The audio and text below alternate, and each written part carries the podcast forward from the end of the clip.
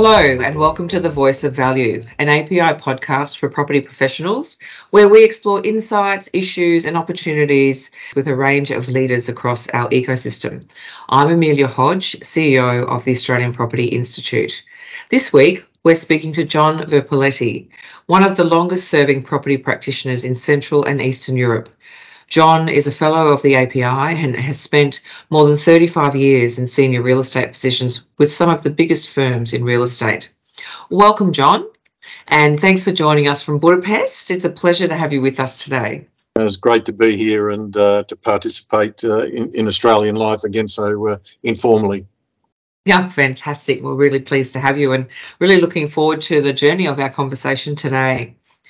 Uh, John, you've held a range of leadership roles at Colliers, AXA Real Estate Investment Management, DTZ, obviously now Cushies, um, and other property uh, real estate firms across the Central and Eastern Europe region. But you started your career in Melbourne. Um, where did you grow up and how did that shape who you became? Well, I grew up in the uh, western suburbs of Melbourne as the son of, uh, of migrants. Um, fell into absolutely fell into valuations as a career. Um, but coming from a migrant family, I guess the importance of ed- education was always there, and uh, uh, that's sort of helped me on my uh, professional career or, or, on the journey there.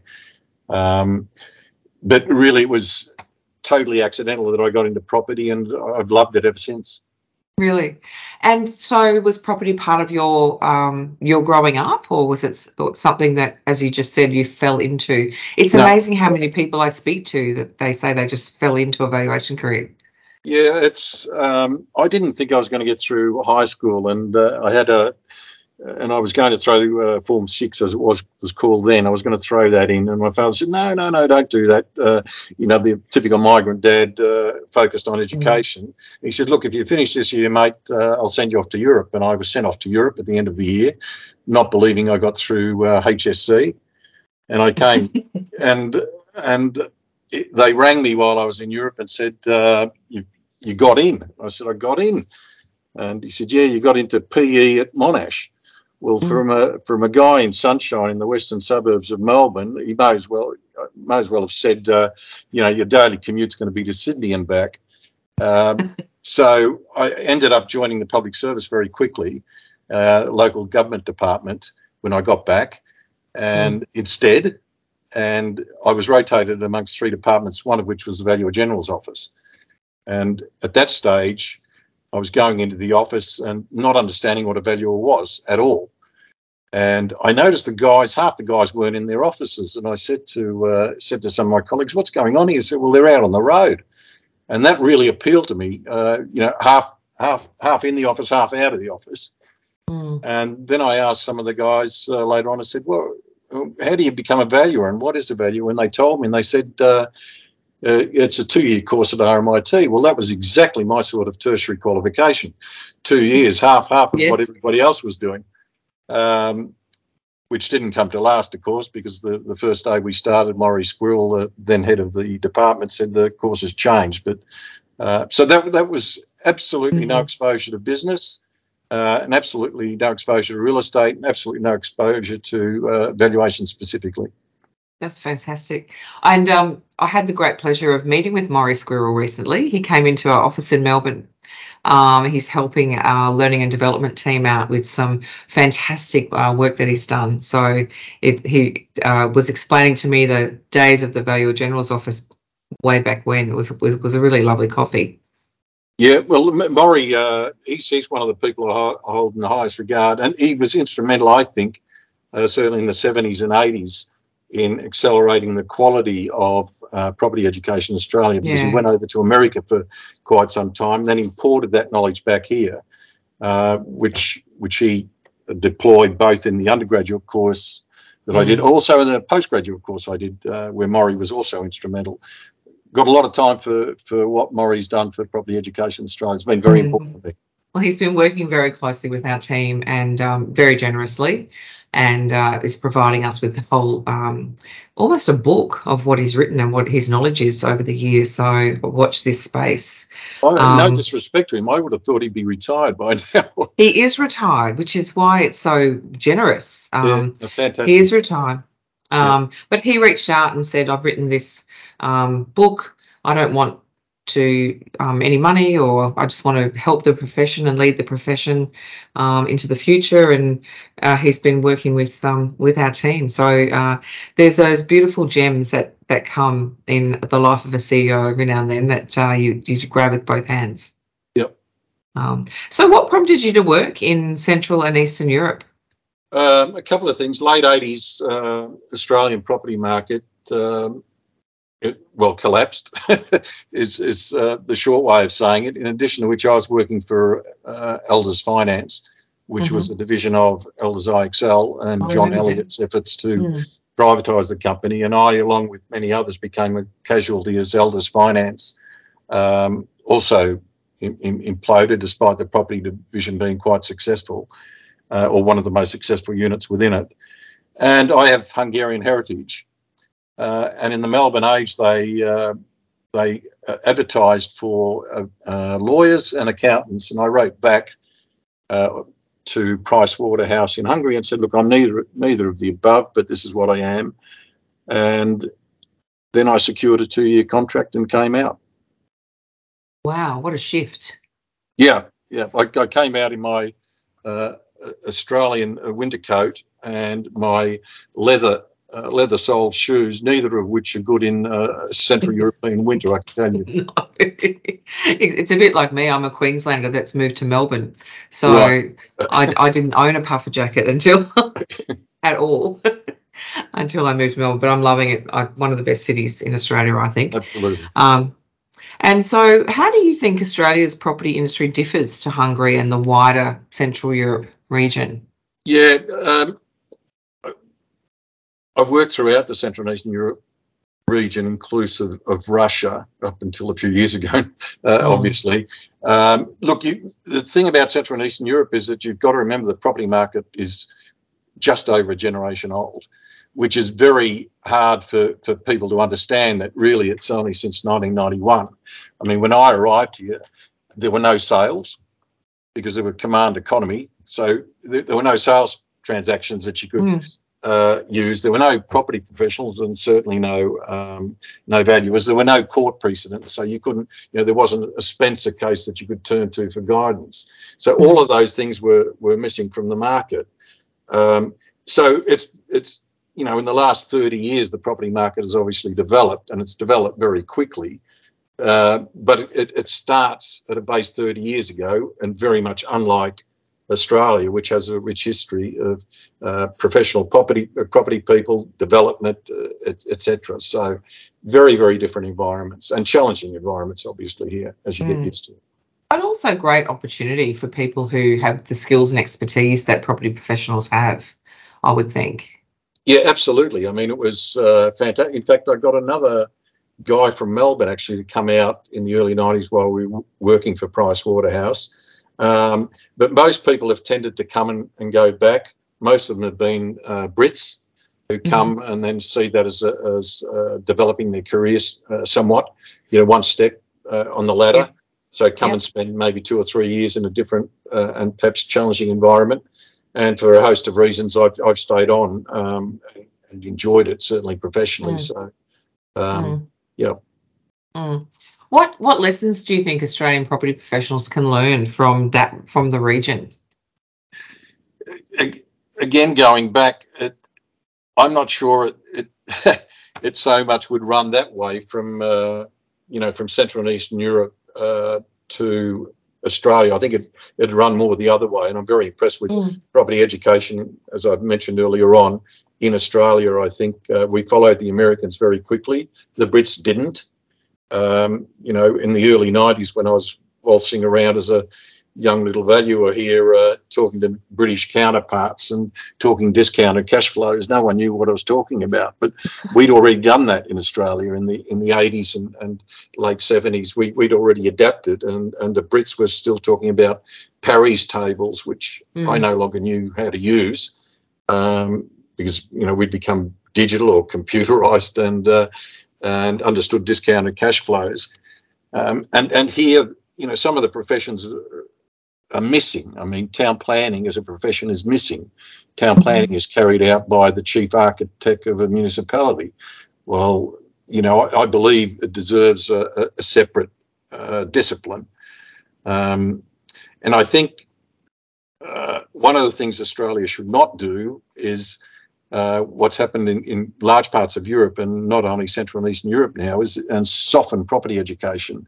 Mm. Uh, valuation in particular, I think, has been softened throughout this region. You you can now qualify as a valuer without actually having done uh, a, a valuation being a substantial part of your degree, and I don't think that's right. I, I think mm. it, you know, it, for for me, learning VALS one, VALS two, VALS three, VALS three A, VALS three B, that was important uh, in in helping me uh, be a better valuer at the time. I think.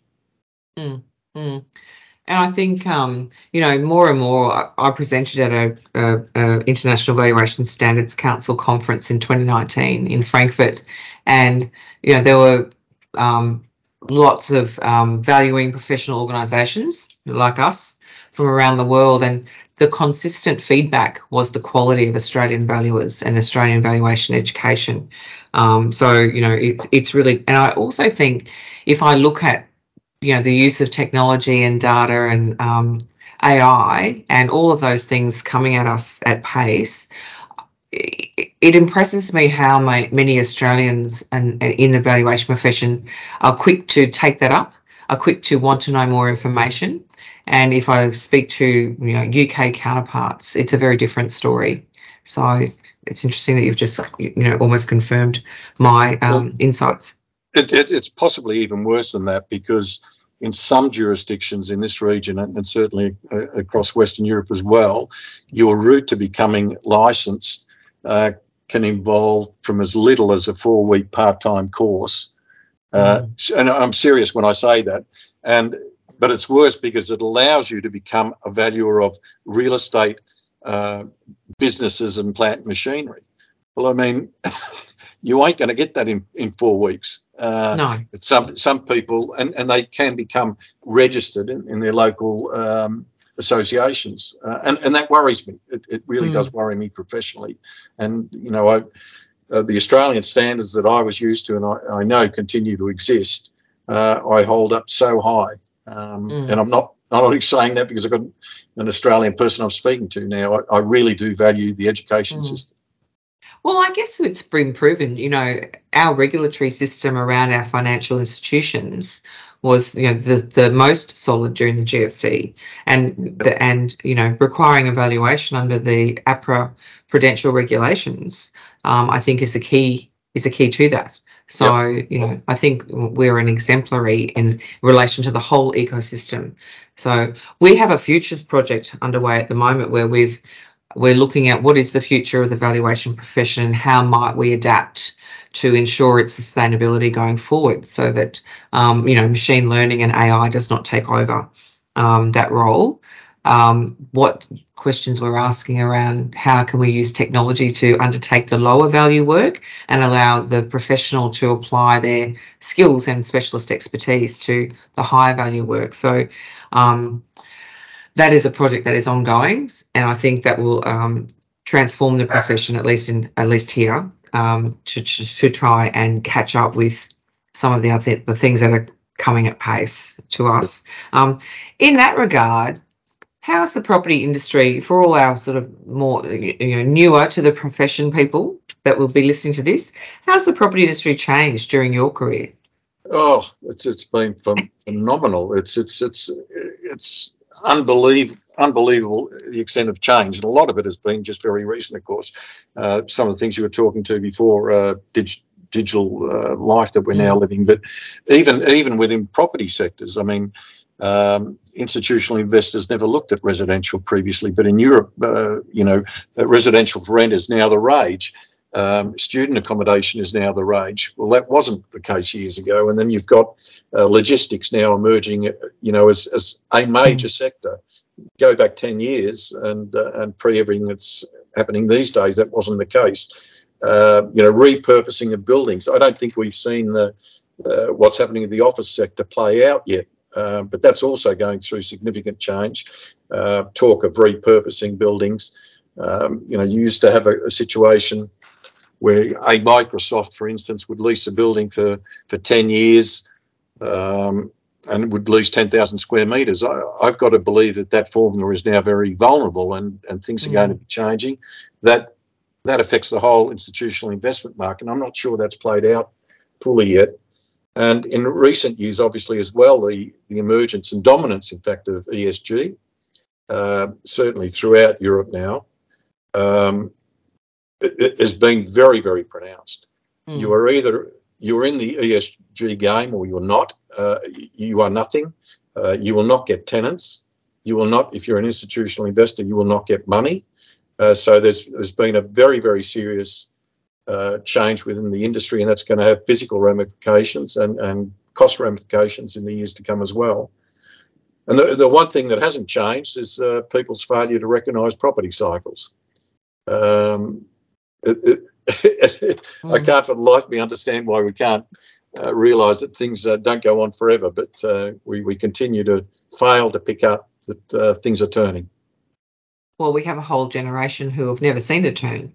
Exactly exactly. Um, so that, that's interesting. The ESG. I mean, we're doing a lot of work around standards around ESG at the moment, particularly given the financial reporting requirements of you know clients of our members, and also looking at other opportunities. You know, the federal government and CSIRO here is looking um, at the residential sector around energy efficiency data collection and you know how do we add another i guess skill set to our members and take up that opportunity to provide that service. Um, we're looking at that. There hasn't really been, I think, you know, I absolutely agree with you in relation to the property sector, the um, the you know, real estate investment trust sector, and the big funds. I don't think the office market has played out either, but I have seen um, small amounts of research around attractiveness to tenants, around um, longer term leases being negotiated for those properties that have undertaken that work, um, improving their ESG sort of, um, I guess, yeah, credentials. So um, I think it will be interesting to see how that plays out. I think with the pace of data and technology and digital twins and all that, all those things that are going on, um, you know, we we don't have that much time to play catch up from a standards perspective, in in my yep. view. So yep. that's a real focus of our of the API this year. Um, all right, so um, just going to you, you know, John Verpeleti personal. Um, we often talk to our members around how what they what they undertake outside of work that keeps that balance, that mental, you know, health, that physical health. Um, we all have work, but you know, we're, we're really um, tapping into, particularly our male members um, who don't really talk about these sorts of things. So, just really keen to understand outside of work, you know, what are some of the things that you do to maintain your physical and mental health? Yeah, I'm um, I'm, I'm semi-retired now, so uh, one of the one of the things I focus on is keeping the mind active, which is not always easy. I I read a great deal of, uh, uh, and this may sound uh, comical, but I read a great deal of crime fiction, and and I'm a reviewer uh, of crime fiction for a UK site as well. Um, I enjoy that. That's something that keeps me uh, grounded. I I also religiously maintain a 12,000 steps a day regime. Oh, wow. uh, which is which is uh, and I've only ever missed two days per year in the last five years. I, I think that's because of snow. Uh, but I, I was about to say I don't think Budapest in winter. Yeah, it's it, it can be quite a challenge uh, when it's snowing outside. But the good thing is if it's snowing perhaps heavily in the morning, by the afternoon it'll it'll be okay to do your walk or, or vice yes. versa. So yes. I've always managed to do that. Um, I'm, I'm doing quite a bit of training as well. Uh, I like I like doing that. I like engaging with uh, uh, with stu- uh, with students. I do um, quite a lot of examinations across Europe, in fact, for the RICS uh, mm-hmm. as well, just to to keep the mind going. That's been you know not only in this region but also eastward through to Turkey and westward through to the UK. Um, so I enjoy keeping my hand in, uh, and it, it's important for me to remain mentally active and, you know, with my aging legs, try and do as much walking as I can as well. Yeah, that's right. Um, I also love crime fiction. Um, I'm actually reading a book at the moment, interestingly enough, uh, written by a Brisbane lawyer, and it's called How to Kill a Client. it's yeah. highly, enter- highly entertaining. uh, I'm writing that down as we speak because it's it's one that I must have missed somehow. But uh... it's just one of those, um, you know, you can probably eat it up in one session, but, but it's it's really enjoyable having practiced as a lawyer, property and construction lawyer many years ago, um, all the little characters that she's developed in there. Yeah. And uh, it's uh, it's yeah, it's quite entertaining. But I do love a good crime novel. Um, but if you had to write a book tomorrow, what do you think you might write about? Look, uh, it would well two things probably. I would tr- sometimes when I struggle to get to sleep, I uh, I think of this plot that I've been working on now for several years, and I add another thread to it. And mm. so I've got two books in the back of the, my, my mind, which I keep adding threads to, and then realizing that they're not going to work. And the other uh, uh, limitation, of course, that I find is you to write a book, you need to have done so much research. I mean, you can't just say yes. Mr. Policeman he's got to have a, a, a proper title. You've, you've, got to know mm-hmm. some of the legal aspects. You've got to know some of the medical terms. Um, and so the the the the research element and my my plot holes are, are not advancing me too much, unfortunately.